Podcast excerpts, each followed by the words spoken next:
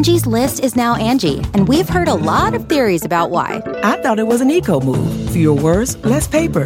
No, it was so you could say it faster. No, uh, it's to be more iconic. Must be a tech thing. But those aren't quite right. It's because now you can compare upfront prices, book a service instantly, and even get your project handled from start to finish. Sounds easy. It is, and it makes us so much more than just a list. Get started at Angie.com. That's A N G I, or download the app today.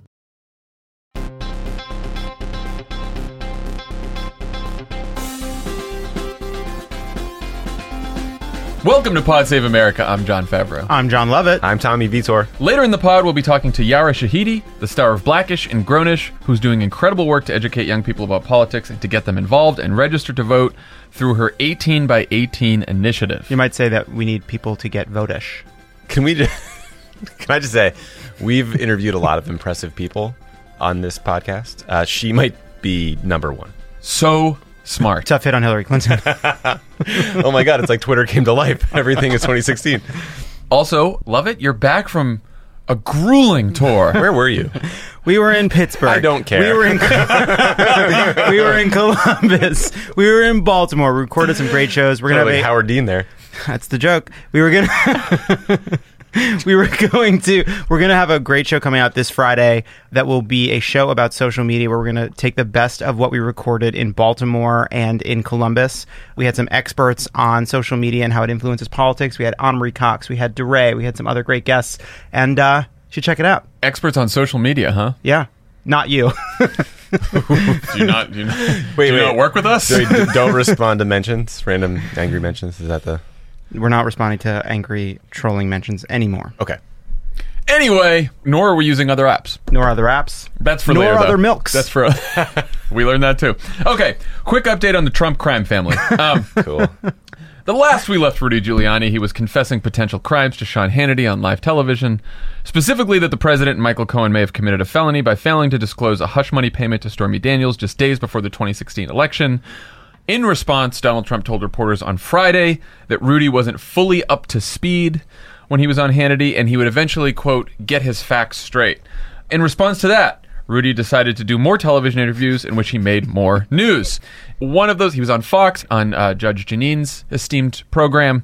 And then on Sunday, he sat down with ABC's George Stephanopoulos. And I believe Michael has a clip for us. You said he, he, he this was a regular arrangement he had with Michael Cohen. So did Michael Cohen make payments to other women for the president? I have no knowledge of that, uh, but I, w- I w- I would think if it was necessary, yes. He made payments for the president, or he, he conducted business for the president, which means he had legal fees, monies laid out, and expenditures, which I have on my bills to my, uh, to my clients. And are you confident that his testimony on the Stormy Daniels payment won't contradict the president? In, not in any material respect. Uh, look, if it didn't contradict it at all, they'd, somebody be lying. Nailed it. He nailed it. I, I love Rudy saying. Get him out there again. I love Rudy saying, I'm an expert on campaign finance law. No, you're not. But I'm not an expert on the facts yet. There's 1.2 million documents. I haven't had time to review them all. I mean, you've had time to say, hey, Mr. Trump, did you pay Michael Cohen back? When did you do so? When did you. Like, there's like three relevant facts that he needed to know before going on TV and making an ass of himself. Saying I haven't read the information yet is not an acceptable excuse when you are a child doing a book report in front of the class.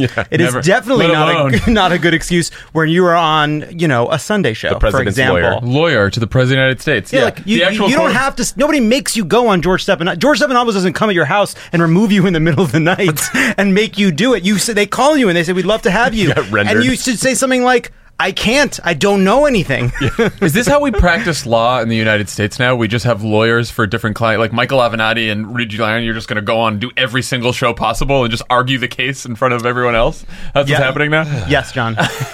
Uh, Giuliani's actual quote was, "Yeah, my issue is getting up to speed on the facts here. I'm about halfway there." Living on a prayer, Rudy Giuliani. I like to think of I like to think of the yeah I like to think of the he's case as halfway half there. full. You know, I like to think of my brain as half full of information. So, so basically, so Rudy admitted that there may have been other women paid to be silent about the affairs they had with Trump. That was one little nugget. Uh, he also said that Trump may defy a subpoena from special counsel Bob Mueller to testify, and that Trump may ultimately choose to exert Fifth Amendment rights, which protects people from giving testimony that may incriminate them. What's the strategy here, guys? I know we say there's not much of a strategy, but what is Rudy's method to his madness here? What does Rudy think? I Rudy's mean, doing? I think that there's a meta Trump big picture strategy, which is he knows he did the crimes. he knows that he's guilty of maybe a series of things, whether it's collusion, whether it's money laundering, whether God knows. he potentially probably thinks he's guilty of things that he doesn't even know about. Right. I'm sure I did something wrong. Therefore, what he's trying to do in all his public messaging, and they've stepped it up with Rudy coming on board, is just make this a political fight and try to undercut the credibility of the Mueller investigation, undercut the credibility of whatever was referred uh, to SDNY in terms of Michael, the investigation now into Michael Cohen in New York.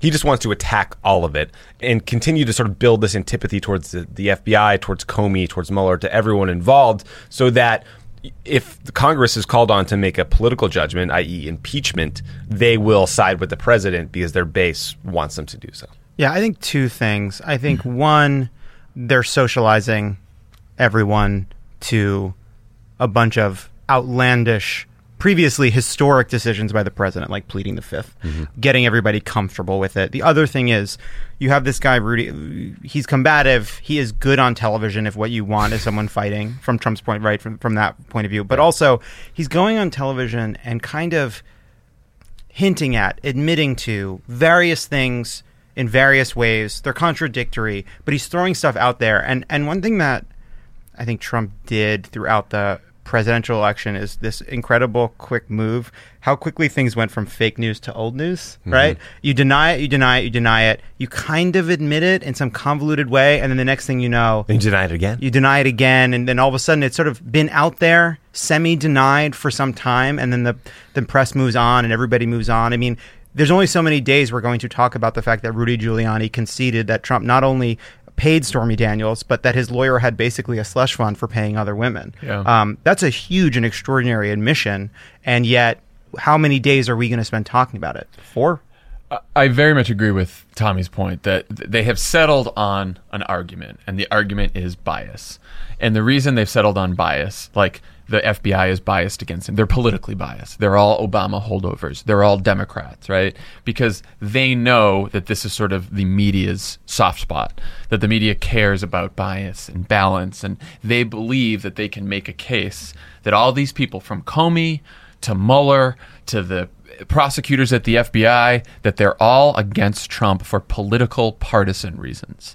So anything that they come out with, it's just partisan. It's all just a political fight, just like the Democrats in Congress, just like the race against Hillary Clinton. It's all part Just like the New thing. York Times and the Washington Just- Post. It's all politics. And that's the way he believes he can get around the fact that he committed all the Yeah, and, and normally lawyers don't speak unless they know the answer uh, or the relevant facts. Normally, you know, prosecutors or lawyers don't usually ask questions that they don't know the answer to. They are just flying by the seat of their pants. I mean, there's reporting that Trump won't tell anybody on his team what may be in Michael Cohen's documents that were seized. So people are freaking out about that. But then you have Michael Avenatti saying that there was extensive communication between Michael Cohen and the old lawyer for Stormy Daniels about the timing of the hush payment and that it needed to be made before the election, which clearly throws it squarely into the realm of a campaign finance question. Now, like smart lawyers like Marc Elias, who's a really smart uh, campaign finance lawyer, thinks that they're in big trouble regardless. But it's just like th- it's a facts be damned situation. They just want the fight. Yeah. And the reason that they're trying to argue this out in the public is they know there's a legal process that's going on, but they know at the end of the day that Trump, they believe that Trump is immune from prosecution, Yep. that he has, as Pfeiffer said on the pod Thursday, immunity by congressional majority. That the Republicans will protect him from impeachment, that he can ultimately plead the fifth. And while pleading the fifth may get him some bad press for a mm-hmm. little while, then he gets to move on. And- and, He you can de- he can defy the subpoena. The Supreme Court can say, "Fuck it, you have to accept the subpoena. You have to abide by the subpoena," and then he can just plead the fifth, and then everyone will gasp. It'll be headlines for a couple days, and then it'll be like, "Yeah, but I pled the fifth. And so now, impe- what are you going to do? Impeach me? Dark. Now, we are, of course, saying this in a world where he has not been charged with any crimes. The actual, we talk about crimes, like the crimes specifically have not come to light in the sense that Mueller and his investigators and his prosecutors have not charged or indicted Trump or even tried to indict Trump with anything yet. If these crimes come to light, if actual crimes come to light and they are proven, if more evidence comes to light, it could change things. yeah, I, I wouldn't hold our breath, but it could change things. Yeah, I don't think we know. Uh, we are still in this, not purgatory, but um, like a liminal space where like we cut what That was the word you were digging for, liminal space. yeah it was Tommy I, yeah, no, I, Yeah. I just haven't, haven't used it for a few this hours. it's that we're, we we know Let's that go with the- purgatory. Catholicism's the theme of the Met Gala. the point is I'm sorry it is That's what we were just talking What were we talking about? Oh yeah, the liminal space. Like we know a lot, but not enough. We don't know what Mueller knows. We don't know what's coming. Trump knows more than we do. Though there's going to be a certain point. I mean, one thing that I was thinking about over the weekend too is like, who knows more than us? Trump does, Mueller does, Mike Pence doesn't. I'm not sure Rudy does. you know, No. I'm not Well, totally he's, sure. only, he's Paul only, he's only doesn't. halfway through. the, the crimes are at the end of the document. Yeah. Ru- Rudy doesn't know what Trump said to Lester Holt. You know, like he doesn't know anything. And you know, I'm sure. Like, I put myself in the shoes of like Rudy Giuliani reading the stories that broke in the Post and the Times over the weekend, and he's not just he's Scratching his head. being like, huh. Oh, this seems very weird. Speaking of the stories that ran in the Times and the Post, the Washington Post ran a story this weekend reporting that even though Trump financed most of his real estate projects through debt for most of his career, around 2005, 2006, this began to change, and he started spending hundreds of millions of dollars in cash for projects, including on 14 projects he paid for in full without any financing from any banks. The Post piece doesn't use the phrase money laundering, but it does paint a picture of a pretty sketchy scene in which Donald Trump is moving tons of money around the world on golf courses and all kinds of other projects without the Trump organization able to give a coherent explanation for where the money was coming from or why they suddenly preferred cash. Eric Trump told the Post that his father, quote, didn't need to think about borrowing for every transaction we invested in ourselves. This is the same Eric Trump who four years ago told a reporter that, quote, we don't rely on American banks. We have all the funding we need out of Russia. Another normally not that trustworthy uh, individual uh, who has a relevant quote here was This is all about money laundering, Steve Bannon told Michael Wolff. Mueller's path to fucking Trump goes right through Paul Manafort, Don Jr., and Jared, goes through Deutsche Bank and all the Kushner shit. So people in the know suggest that the this cash came from Russia or you know Russian sources uh, and that there was money laundering. It's like the crime is in plain sight again. Yeah. Yeah. And, and it's also just Donald Trump has made it clear throughout his career that he likes to use borrowed money to make investments because it's lower risk for him. He likes the idea, you know, that's what happened when he bought the plaza. I think that was in maybe even reported in this post story, but but it's a sea change in how he conducted himself. He advocated for using debt because there are tax advantages to doing it, there's financial advantages to do it, and there's far less risk. And then all of a sudden, as if there's some kind of emergency, they're spending huge and huge sum, vast sums of money all around the world out of nowhere. Totally new business practice for them. I mean, we also know that in 2005 and 2006, there was billions and trillions of dollars in illegal money in Russia that Russian oligarchs and Russian government officials were trying to get out of the country. And they were looking for places in the West to put this money. And around the same time, Donald Trump and the Trump organization starts looking for international financing with the Trump kids and Michael Cohen. And sure enough, you can imagine them talking to the Russians and the Russians saying, "We will give you alternative financing." Was the ter- is the is the term used, and you don't have to tell anyone. and so, a bunch of real estate projects could very well have been funded by Russian money. Yeah, and in the Michael Cohen piece, they talk about how he flipped all these buildings for, you know, all of a sudden they're worth three times, four times as much as what he paid for them without having put a lot of money into them himself. Just a small point, and it's a broad point, but making millions of dollars legitimately is very hard. and it, t- it takes like sophisticated people like Michael Cohen, Eric Trump, Donald Trump Jr., Donald Trump. These people are exactly as sophisticated and intelligent as we think they are. Yeah. They did not crack the code for making hundreds of millions of dollars. And they certainly didn't crack it in 2006. I mean, I'm interested to see what comes of this because I, I also like right now. You know that all of these Trump pundits and people at Fox and everywhere else are trying to figure out how to explain away money laundering as not a crime, or at least is not a fair crime for Mueller to go after. Well, even though if it has to do with Russia, by the way, and they've committed criminal activity in laundering money, then of course Russia could hold that over them. That's the whole. As he, that's the concern. whole concern. yeah, also just on the money. There's it's a- blackmail. There's no. I mean, it's national security implications. It reminds me of what happens when insider trading affects somebody in power, which is then all of a sudden there's this whole group of people that kind of say everybody does it. Everybody's laundering money. Everybody's Right. Everybody's insider trading. yeah, everybody's doing it. So yeah, that is something to look forward to. I, I really hope this whole thing hinges on bozo Eric Trump like hopping in a cart with a golf reporter and just coughing up this detail about getting all their money from Russia. I hope it's true. But you, you, to your point, love it about these guys like aren't the brightest bulbs in the tree. I mean, Michael Cohen flipping real estate a, a year or two later for like three, four times the price he paid for it. it that has to raise a whole lot of eyebrows. I mean, it's not that easy to make money on real estate. I don't believe. I'm He's no not- expert. It, no, and neither is fucking he, because we saw the other avenues of his sophisticated business empire, and they are crashing into people with cars and then making insurance claims. Like, Taxi medallions. This is the level of. Not, we're not dealing with Keyser Söze here. you know, like this is Michael Cohen. This is this is the guy in the first ten minutes of the mob movie.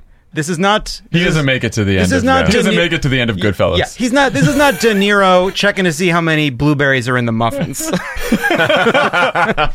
Uh, so while we're on the subject of Trump goonery, uh, there were also multiple reports this weekend about how the same Israeli intelligence firm that was once hired by Harvey Weinstein to dig up dirt on his accusers was apparently hired to dig up dirt on former Obama administration officials Colin Kahl and crooked contributor Ben Rhodes, as well as their families, in order to discredit their support of the Iran deal. The Guardian's reporting says that aides to President Trump hired these Israeli spies for the job.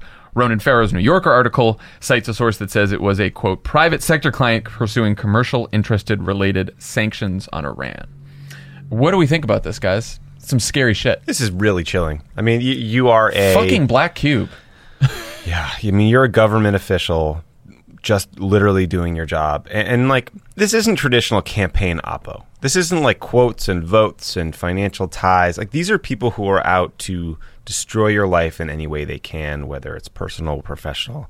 Uh, They whatnot. emailed Ben's wife. They emailed Colin's yeah, wife. and and by the way, uh, whatever fucking spy genius thought the way to get Ann Norris was telling her she wanted to consult on a movie about all the president's men meet the West Wing didn't build a very good psychological profile on Ann Norris. the, uh, the also I really the company name was Shell Productions, and it's like if you're making a shell company, have a brainstorm, guys. yeah, Neil- Shell company. We're from fake industries. We're here to we're here to trick you. Yeah. Oh shit. I mean, th- So like- my question is like I don't know. I mean, obviously the Guardian says it was Trump aides. Ronan's piece doesn't.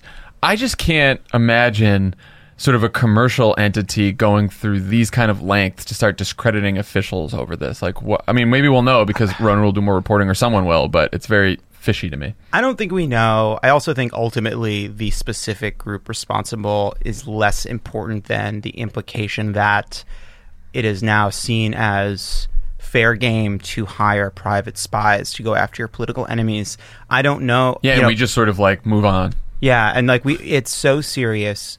We're surrounded by the implications of wealth concentration all the time in ways big and small. And I think this is one of those where you look at it and you say, there are people out there who have enough money and who have enough power that they're willing to vote resources, things like that, because there is so much concentrated wealth in so few hands that these people believe that they can wield this kind of power in our political system. My argument against the Iran deal isn't strong enough, so I'm going to spend lots of money to destroy someone's life who is in favor of it. And how's ulti- that? That that going to work out for you? and ultimately whether that's somebody with somehow financial interest that will benefit from the removal of the deal versus someone with just a political interest in destroying the deal i don't think it ultimately matters mm-hmm. it's that we have as a society have to say that this is just beyond the bounds we just don't dig into the personal life of people who were in government in the past to discredit them or destroy them in some way for political purposes. It just mm-hmm. has to be something that's beyond the pale. There, there will be some people that say, well, okay, you Democrats are pretty happy that someone paid a whole bunch of money to Christopher Steele to create the dossier about Donald Trump that we're now all talking about. I would argue that it, it's very different to talk about vetting someone who might be the president of the He's United States. running I for think- president. I think that's obvious. You know, but there are also people who say, okay, well, news organizations, others dug into Seb Gorka, maybe opposition researchers. But like again, I, it is very different when a group of former spies are contacting people's wives, partners, whatever, in this kind of dishonest, nefarious way. Like this is absolutely an escalation, an uptick. It is chilling, and it should make anyone in government worried. And there's Everybody. a huge difference between journalists doing an investigation to try to report on something that might be newsworthy to private interests hiring people to build a dossier on private citizens for political gain. I mean, it's just there's no real comparison there. And also the tactics are so different. You know, journalists go, trying to find out about, you know, whatever, Donald Trump's financial interests, what the Washington Post is doing is so vastly different than what these private spies do. I mean, these are people creating aliases to trick people into sharing information that will embarrass someone and to use that embarrassing information as leverage. Tommy, it does seem like Trump is prepared to withdraw from the Iran deal today on Tuesday. What happens next? What I mean, do the the centrifuges come back? Do they start building weapons again? Are there no more inspectors? What are the consequences? That's what the Iranians say is that they're going to resume their nuclear activities. I assume they'll continue their ballistic missile tests. I assume they'll continue a whole bunch of the things that they were doing before the deal came into effect. And no one is able to explain how this is going to make us safer. I mean, Trump's argument all along is like he, he wants to get a better deal. He wants to get rid of the 10 year sunset uh, on some of the limits on enrichment. He wants to put additional restrictions on their testing of ballistic missiles, whatever. And then maybe he was using this credible threat as a leverage to get the Europeans to cut an additional deal that is even stronger and gets us in a better place. Okay. But if you just tear the thing up with nothing to follow on, I don't get it. The It's- rest of the world is not with us Well, here. doesn't it seem like our only option then is military conflict? The opponents of the Iran deal, when we were trying to get it done, they'd be, be very upset that we'd say, "Oh, your option is war." Like, "Oh, you all paint us as warmongers." But if there's no deal anymore, and yet the Trump administration's position is they cannot have nuclear weapons, how else do they enforce that? Yeah, it's going to be impossible to get the sanctions regime back in place that we had prior to the deal. Impossible. Because no one's going to be with us. None of the Europeans are. The Security Council won't be with us. From Paris to DACA to this deal, in the run up to Donald Trump doing what he said he was going to do from the beginning, there is always this argument that, oh, he's doing it as leverage, right? He's laying down his markers, he's threatening to pull the deal because he wants a better deal. But then he doesn't get the better deal and he shoots the hostage anyway. A better Um, deal. And uh, It's a good segue to our next topic. Um, that's that. And I don't want to just say it's on Trump either. This is what a lot of Republicans and a lot of conservatives and a lot of pundits have wanted for a long, long time. This is Trump just following the lead of the Republican Yeah, they Party. decided to dem- demagogue this thing from day one. all the neocons are going to be all cheering tomorrow on Twitter that Iran is now going to be closer to building a nuclear weapon. And all the things That's what that's what they're cheering. and all you're things they're furious about that would sunset in a decade will. We're upset that it's only ten years that they can't do this stuff. So t- now it's immediately. You excited? Cool. Unbelievable.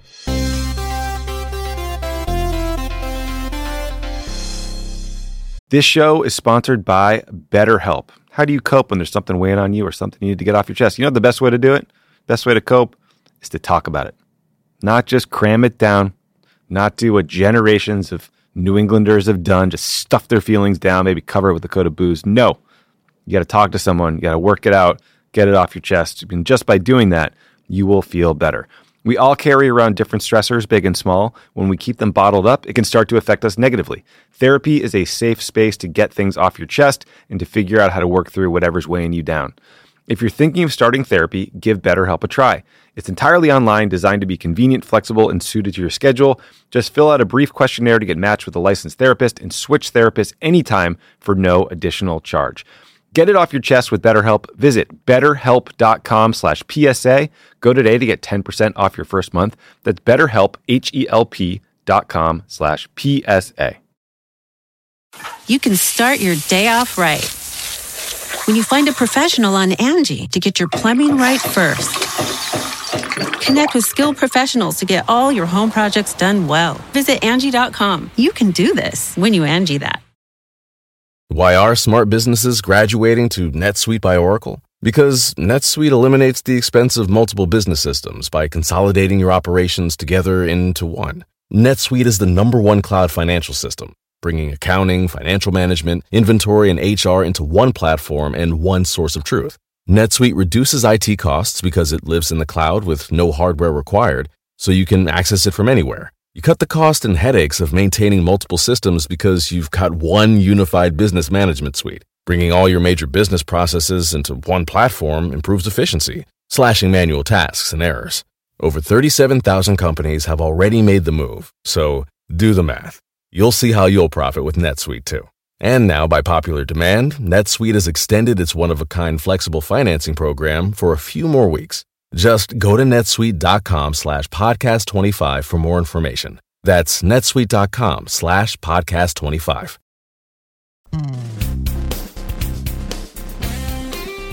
Let's talk about the midterms and the better deal. Stormy and Rudy and Mueller are sucking up a lot of media oxygen right now, but we are six months away from the midterm election. Trump's approval rating has not moved. If anything, it's ticked up in the last few weeks. The generic ballot is hovering around where we need it to be, but hasn't really widened much. A recent CNN poll that came out Monday said 57% of people think that things are going well in the country right now, which is the highest since January of 2007. So, with all this, there's a fair amount of debate about whether or not the insane scandal surrounding Trump are just drowning out any attempt by Democrats to talk about issues like healthcare and taxes that have a more direct impact on people's lives mm-hmm. and may even have a more direct electoral impact in November. What do you guys think about this? Age old question. How do Democrats break through? Yeah, it is an age old question. I think it's a silly question because what we're seeing play out in national news is not what people are going to be talking about when there's national news and candidates on the campaign trail every single day. I mean, you've seen this debate over what happened in Virginia, and it is true the country was talking about, you know, Trump shenanigans, but on the ground you saw candidates talking about Trump shenanigans and healthcare, Trump shenanigans and jobs. And I think candidates are going to talk about both. They need to talk about both. We're not going to be able to stop covering or talking about the various crimes of our mobster president, uh, nor should we. It's really, really important. Also, over the next couple of months, we may learn more and more. For all we know, the Mueller investigation will wrap up. We don't know when.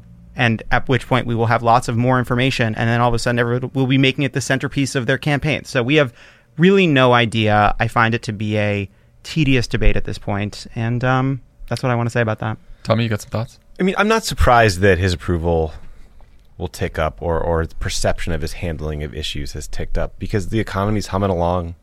You know, things seem reasonably quiet on the international front. There might be this, you know, rapprochement with North Korea. So like the guy should be in the 60s, the 60% approval. The fact that he's a lunatic who tweets stupid shit, who probably colluded with Russia, who has these the debate about his hush payments to his former mistress, like that is what's holding him down.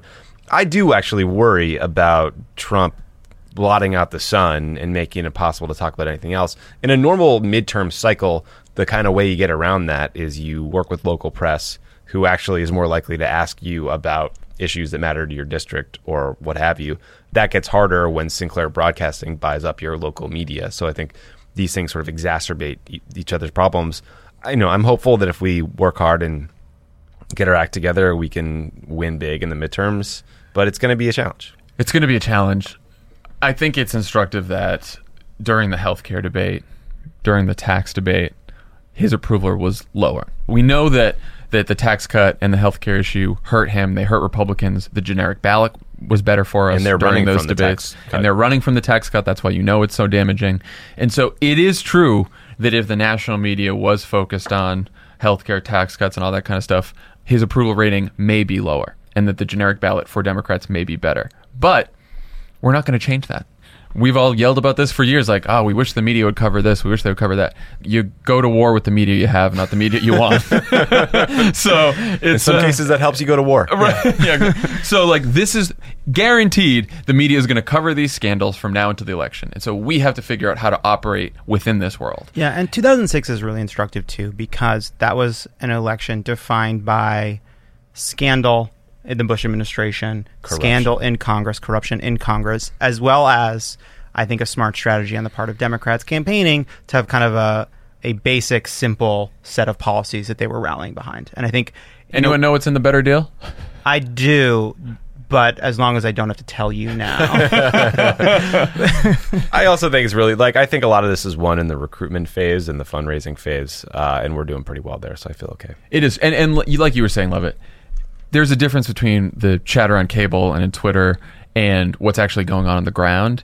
And the Democrats running, even though they may be ideologically different, some on the left, some on the center left, some what, they are all talking about healthcare and taxes. Conor Lamb was talking about that. Arizona was talking about all the special election candidates have been talking about that, and they don't, whether they're conservative or liberal, not many of them at all are talking a lot about Donald Trump. Don they're not- Lemon's panel is not representative of what you're probably hearing in an average congressional district. Yeah, go find me the Democrat that's out there running on like Stormy Daniels and Mueller and like talking all that news. They're just they're not doing that, you know. And then the question is, like you said though, you used to be able to break through with local news. Now local news is either you know Sinclair operated or.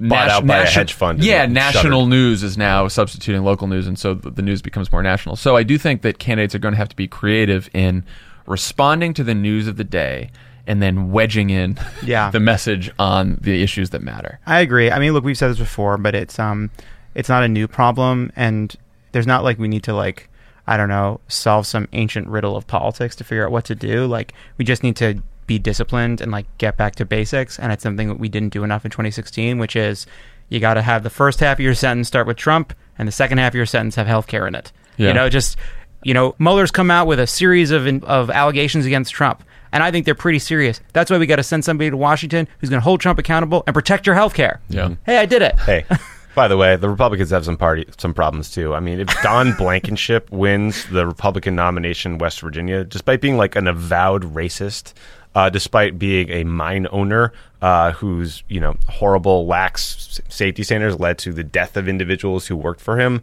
That means that party is fucking broken in a way that is so fundamental. Don't tell me about their economic anxiety when the mine owner who went to jail is the one winning. It's like these winning on a campaign appeals to racism. Winning on a campaign of calling uh, Mitch McConnell's wife a China person. China person. This is what's so amazing about that. This guy is a mine owner whose negligence caused people's deaths. And in order to distract from that, he decided to up his racism. Yeah. He always had it, but he's like, I need to make headlines about how I'm a racist, not that I'm a negligent mine owner. And so I'm going to do that because that's going to make me better off. It's um The Repub- Republicans everywhere, they aren't running on tax cuts. They aren't running on the free market. They aren't running on the economy. They are running on identity politics and Trumpism. culture war. Yeah. They are running on Hillary Clinton. They're talking about protecting Donald Trump. They're running against Nancy Pelosi. They're talking about immigrants invading this country. All the cultural issues, all the identity politics stuff. They don't want to run on the economy. I They was- don't. I think Which is why we should. Yes, I, I was thinking about this like Blankenship kind of rising over the weekend and what it what it meant and the fact that it's motivated by racism and we really are and I think partly it, it's a similar set of conditions that made Trump possible, which is so much of our politics has become separated from actual real world implications and is so much around symbols and symbolism and kind of definitional partisanship, like how people identify. And it's interesting because as sort of political partisan symbols have become much more important, which is why we see so many things that Republicans say are good because they like, you know, draw liberal tears and all the rest. As that's happened, the institutional parties themselves have become less powerful, not just because individuals have more power in their own lives, but also because we've seen outside wealth and outside money kind of dictate the terms so much more. And so you end up with a situation where party identification could be enough that if a guy like Blankenship wins the nomination, he can become a senator. But party institutions are so weak that they can't prevent a person like Blankenship from just spending his own money and winning a campaign and then demanding the endorsement of the of the party itself after the fact. Well, Donald Trump weighed in against Blankenship today. Donald Trump Jr. did the day before. We better hope Trump doesn't see the uh, racist ad and decide he actually is, sees I mean, the appeal. if he wins, who really thinks that they're not going to support him? I They will, of course. Yes, Roy it's, Moore. It's extraordinary. I don't think you're wrong. I think it's extraordinary, especially because one of the ways in which they you'd have to Donald Trump endorsing Blankenship means endorsing somebody who ran a campaign against his cabinet secretary. Because Mitch McConnell's wife is Elaine Chao, his secretary of I get transportation, labor, transportation now, right? But yeah, hey, It's you know, despicable. won't stop him. It's despicable. Mitch McConnell has allowed a lot of despicable people to come and go in that party. It would have benefited him to have some fucking courage early on because now this is coming at him personally and he doesn't have a lot of moral clarity in his statements and response. I will also bet that if he wins this primary, the Joe Manchin general election campaign will be all about that mine, and it will Yeah, not yeah, be much sure. about his No racism. doubt. Well, no, because of course it won't be. 'cause Joe you'd have to Manchin also- knows how to win a race in West Virginia. And also, it's a bizarre and strange attack on. Like, you'd have to explain the attack to people. The attack is vote for me, I'm a racist. To say why it's a bad attack is sort of beside the point. Let's talk about Gina Haspel uh, real quick. She's the Trump administration's nominee to run the CIA, and she's scheduled to appear before the Senate Intelligence Committee on Wednesday. But the Washington Post reported over the weekend that Haspel tried to withdraw her nomination on Friday to avoid a tough confirmation process and any damage it might cause to the agency's reputation because of the interest in her involvement with the CIA's enhanced interrogation programs, also known as torture. The White House convinced her to stick with it, to stay in. Uh, and then Trump tweeted on Monday that Democrats are pressing her to withdraw because she was, quote, too tough on terrorists. Tommy, should Democrats oppose her? And if they do, is it possible she doesn't get nominated? So Gina Haspel is a is a CIA lifer. I think she's been there for thirty some odd years. Most of her career is clandestine, so there's very little information out there about her. We do know that she ran one of the first CIA black sites where a couple people were tortured, were waterboarded. Uh, she also was part of the group of people that ordered the destruction of videotapes that made about of evidence of that torture. So apparently, she went to the White House, had this meeting about tough questions she was going to get, and decided she was going to pull out until the White House sent Marc Short, their Ledge Affairs guy, and, and Sarah Huckabee Sanders over to Langley to meet with her. Imagine being in that meeting. It's like, oh, this is the cavalry, Sarah Huckabee Sanders, and the Ledge Affairs guy who couldn't get anyone approved. Whatever. Talk about torture. Talk about torture. I had a long conversation for Pod Save the World with uh, Faiz Shakir from uh, ACLU about their concerns about Haspel. If I were a Democrat, I, I would vote against her. I don't think we should put forward someone who had such a direct role in the EIT program in, in the legacy of torture. We need to get past it. it. It's a horrific stain on our legacy. John McCain said so. Barack Obama said so. I don't know why, of all the people you could choose for this job, you would choose someone that literally ran a black site. That seems absurd to me. Yeah. I'd vote against.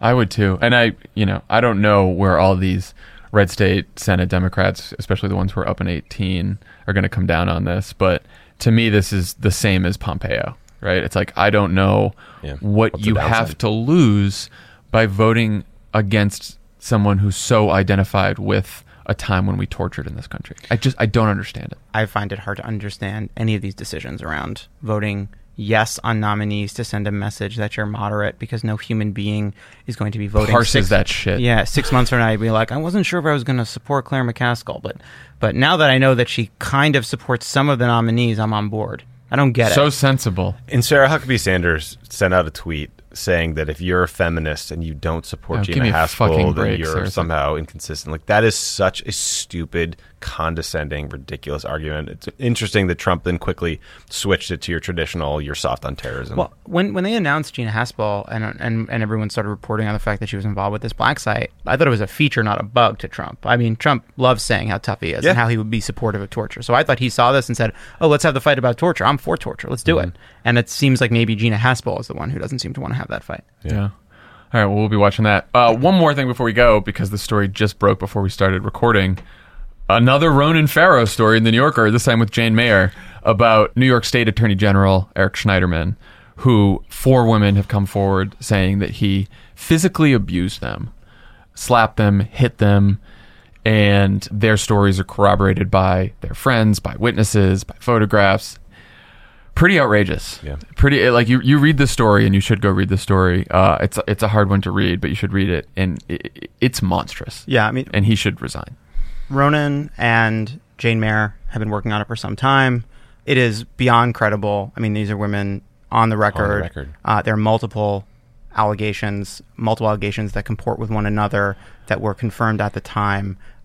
Beyond this serious physical abuse, there are all kinds of other inappropriate behavior reported on the story. Drunk Uh, driving. drunk driving. I, it seems impossible to me to imagine that this person survives in this job. I think that especially right now, it is so incredibly important that we have someone in this position in New York who is credible and unassailable in terms of ethics and values. New York may Yeah, play an incredibly important role in- in holding Trump accountable because the president does not have the power to pardon for state crimes.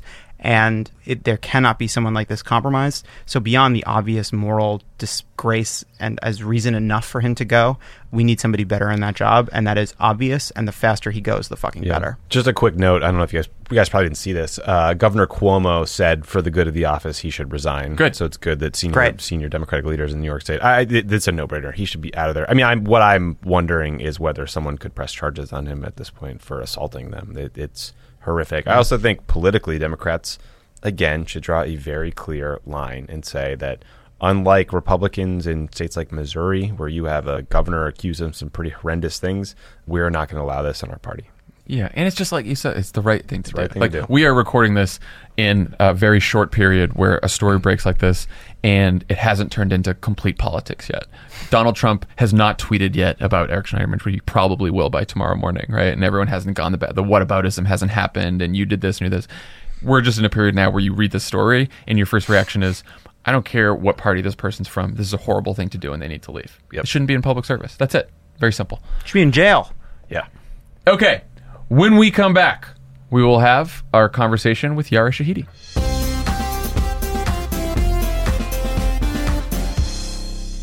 you can live out your MasterChef dreams when you find a professional on Angie to tackle your dream kitchen remodel.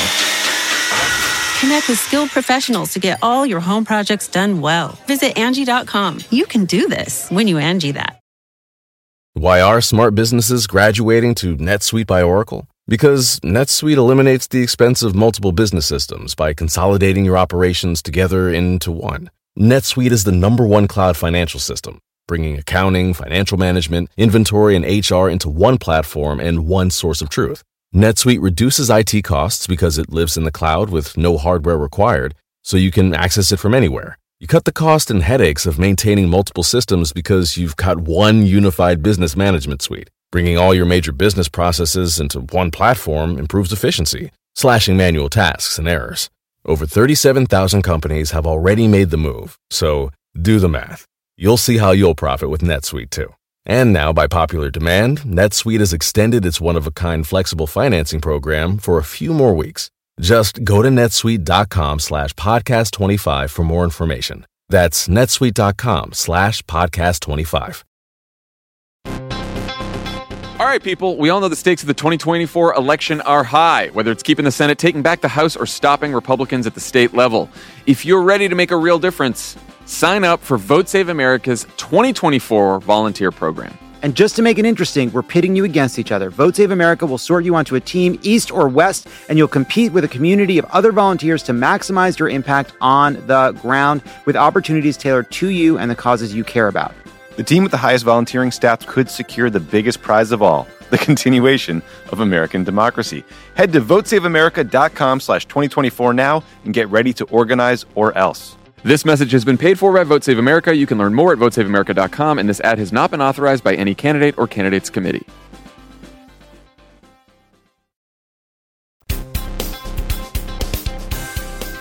Yara Shahidi, welcome to Pod Save America. So great to have you, you. here Happy to in studio. be here. Yeah.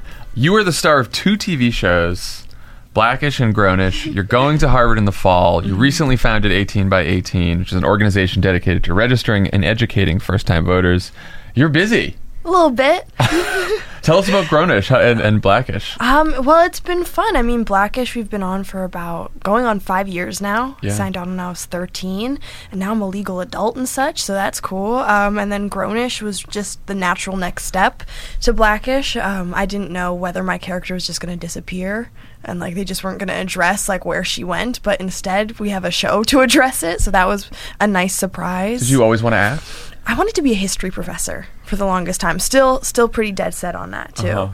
I remember for my tenth birthday, we had like a dress up as what you want to be in the future, and I dressed up as a historian. So What does a historian dress like? it was a, a pinstripe suit Okay. and a pocket watch. Oh, that's perfect. Yeah. How did you go from uh, historian to actor then? Well, uh, my my bubba is a DP and my mama is a commercial actress, and so we started with her. And you know, it was always just a fun hobby. You get to work with your family. You work for a couple hours on set. It wasn't really intense, and then I think creatively it was just really interesting. Um, and I, I never we never watched much TV, but always loved books, and so it was like another form of storytelling. And so it was a nice little happy accident that it all worked out, and it's been pretty cool ever since. Do you ever call your agent and say, I only want to do stuff with Kenya Barris from now on? I'm pretty sure we've had that conversation. I also remember this is I'm not saying this just because I'm here, but I remember I'm with CAA and I was like, so I really only want to do podcasts. They're Great. Good like, strategy. okay. Would have loved to known that as we as we started this friendship relationship off. but yeah. And uh, and Crooked Media's own uh, Kara Brown. Mhm, she's a on, uh, on writer. Grownish as well. Mhm, she's, incredible. So funny. Can you tell us about 18 by 18? Why'd you start it? What are you guys Yeah. hoping to do? Well, I mean, the idea started post election, and post election day, I was 16. I escorted my parents to the polls, um, but couldn't vote myself. And so the idea really came from two things. One, how, as a person who is not yet able to vote how are we supposed to be engaged with our government and how are we supposed to understand it and more than a in more than a theoretical i've taken my ap american history class Right. um, in a way in which we understand what's happening, what policies are on the table when we're discussing politics. What does it all mean? And yeah, and how do we participate? And then on the other level of being a first time voter this year during midterms, midterms aren't really something that's addressed very often, especially for younger voters, especially on its prevalence and relevance. And so to be able to have a campaign that's really marketing politics to my generation in a way that it's you're no longer the anomaly for wanting to be engaged, but rather making it a given and really getting rid of the, the knowledge disparity in terms of information and how it's disseminated. And so that was the main inspiration for it. And then uh, just then the very practical side of also wanting to register young voters. Yeah, I mean that's what's so cool about what you're doing. It's like you're not just out there tweeting about Trump Mhm. or like DMing Kanye and then he tweets it or whatever is happening these days. You're talking about the midterms, like midterms about redistricting, like those Mhm. ramifications. Like, what's your pitch to your freshman roommate at Harvard? That's by the way, you're like, it's like, ah, why would I vote? You know. Right. Well, I, I first have to start with the fact that uh, whenever I say happy birthday to somebody, it usually stems from you can vote in two years, or like you can vote in a year, you can register to vote this year. Um, but I you had a voting themed birthday party. yeah, I actually had friends register to vote at my birthday party. It was really exciting, and I registered. That as is well. commitment right there. Yes. I appreciate that. Committed. Um, but I think, if anything, it's oftentimes we discuss policies as though they don't affect real humans and as though they don't affect us. And mm-hmm. so, given that we are 18 and we may not be thinking long term that when these policies are in effect, they will affect us as young adults, they will affect our families, they'll affect our future. But more than that, being from a socially engaged generation that is known for rallying and phone banks and all of that, it's really more so voting. A, uh, is about taking our passions and what we've clearly stated our social and moral compass is and putting it into policy change and taking the next step and saying, We've already told you this is how we feel, and now you have to listen. Uh, what got you interested in politics? Mm, how, uh, how long have you been interested in politics? Um, well, I, I'm a, a history nerd, and so I, I think it's really just for the love of history. Um, I have a very socially engaged family in both Iran and in Wisconsin and Chicago, and so coming from a family that's always been engaged, coming from a grandfather who is an educator and a great grandfather who got his master's behind a curtain to teach special ed, I feel like there's a certain I guess a certain respect due to just our role in history and the role that we can play in shaping our own future rather than this feeling of helplessness Mm. of it'll it'll be however it'll be. And so I think that was the first step. And I think also I had the perfect timing of I took an American history class and a stats class during this election cycle, in which case I also realized my own lack of knowledge about what I was learning, about looking at a poll and coming from a stats perspective. Everything just kind of shifted. And so there's more of a need to be engaged. And I feel like being that I've lived most of my young adult years under like the utopic Obama administration, I, I feel like uh, I was always interested in politics, but it didn't feel life threatening or ending. And then you have this administration in which, well, the countries you're banning, my family's from one of those countries. Right. I mean, you're you're half Iranian. Mhm. Um, President Trump's Muslim ban affected you in a very direct way. Mhm. You wrote this beautiful post, I think, on Instagram Mm. about Yeah. the dangers of xenophobia. Can you talk about that? Like, why did you decide to write that? Mhm. What did you know what he tried to do mean to you?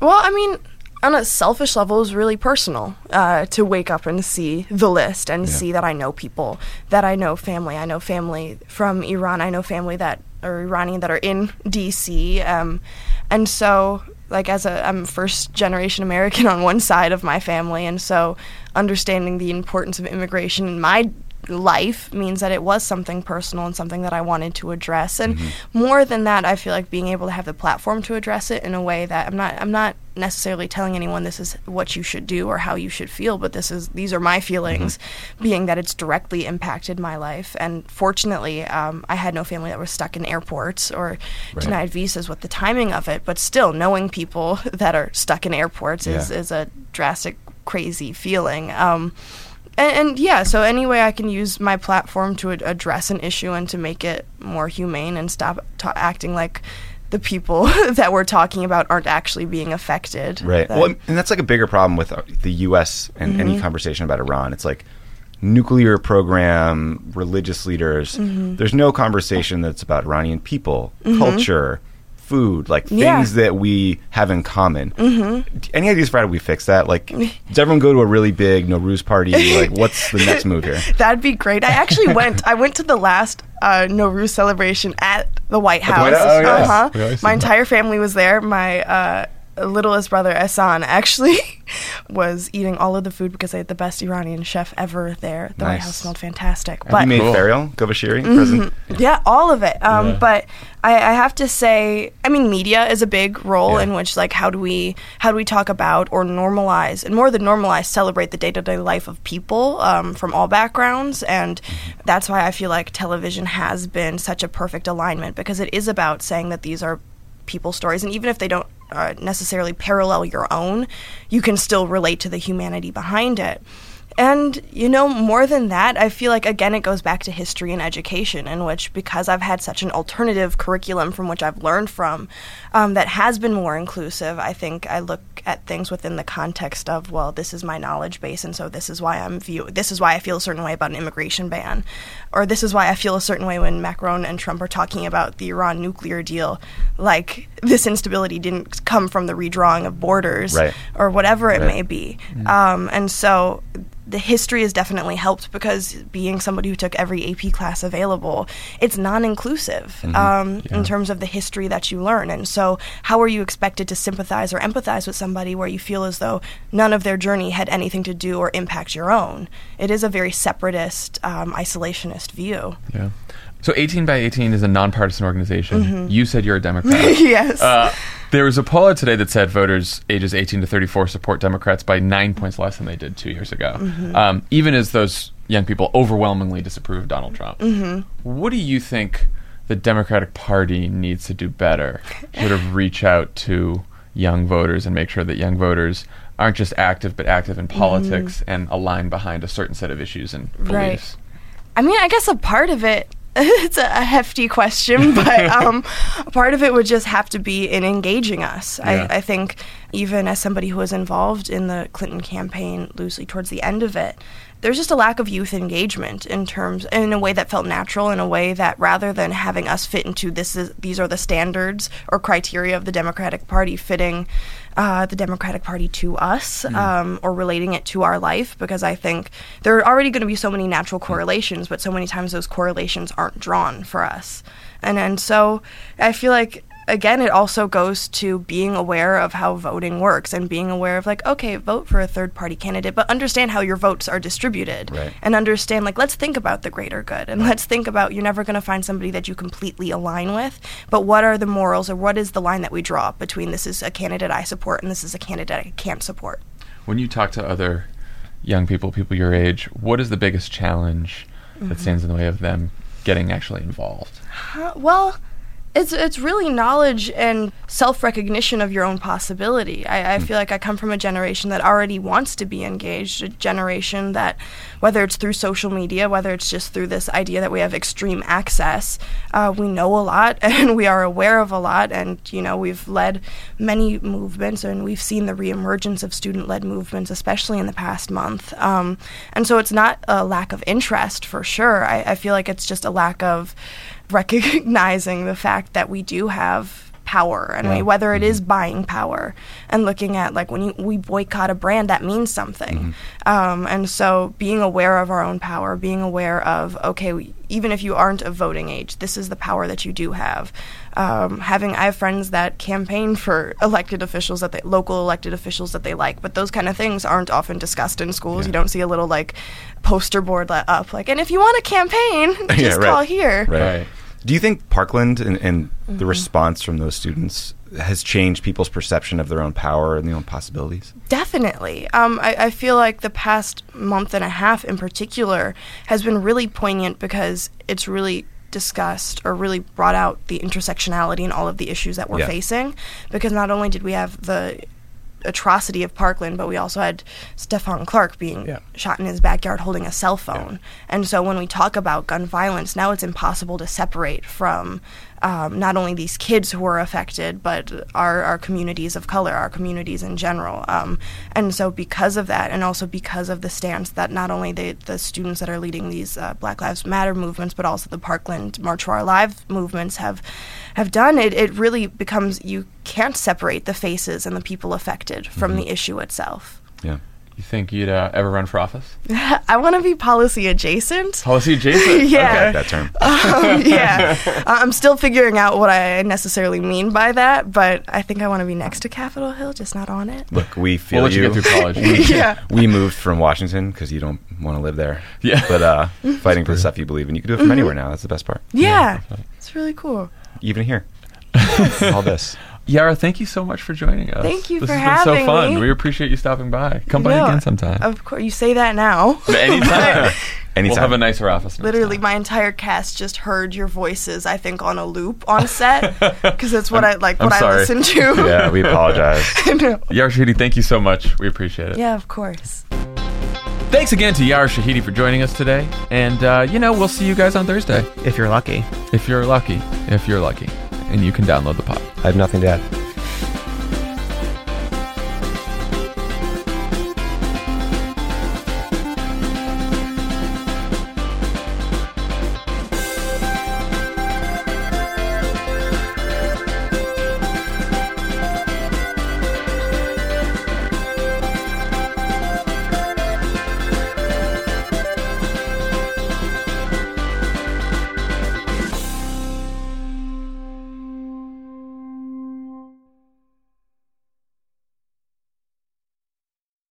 Angie's list you know and trust is now Angie, and we're so much more than just a list. We still connect you with top local pros and show you ratings and reviews, but now we also let you compare upfront prices on hundreds of projects and book a service instantly.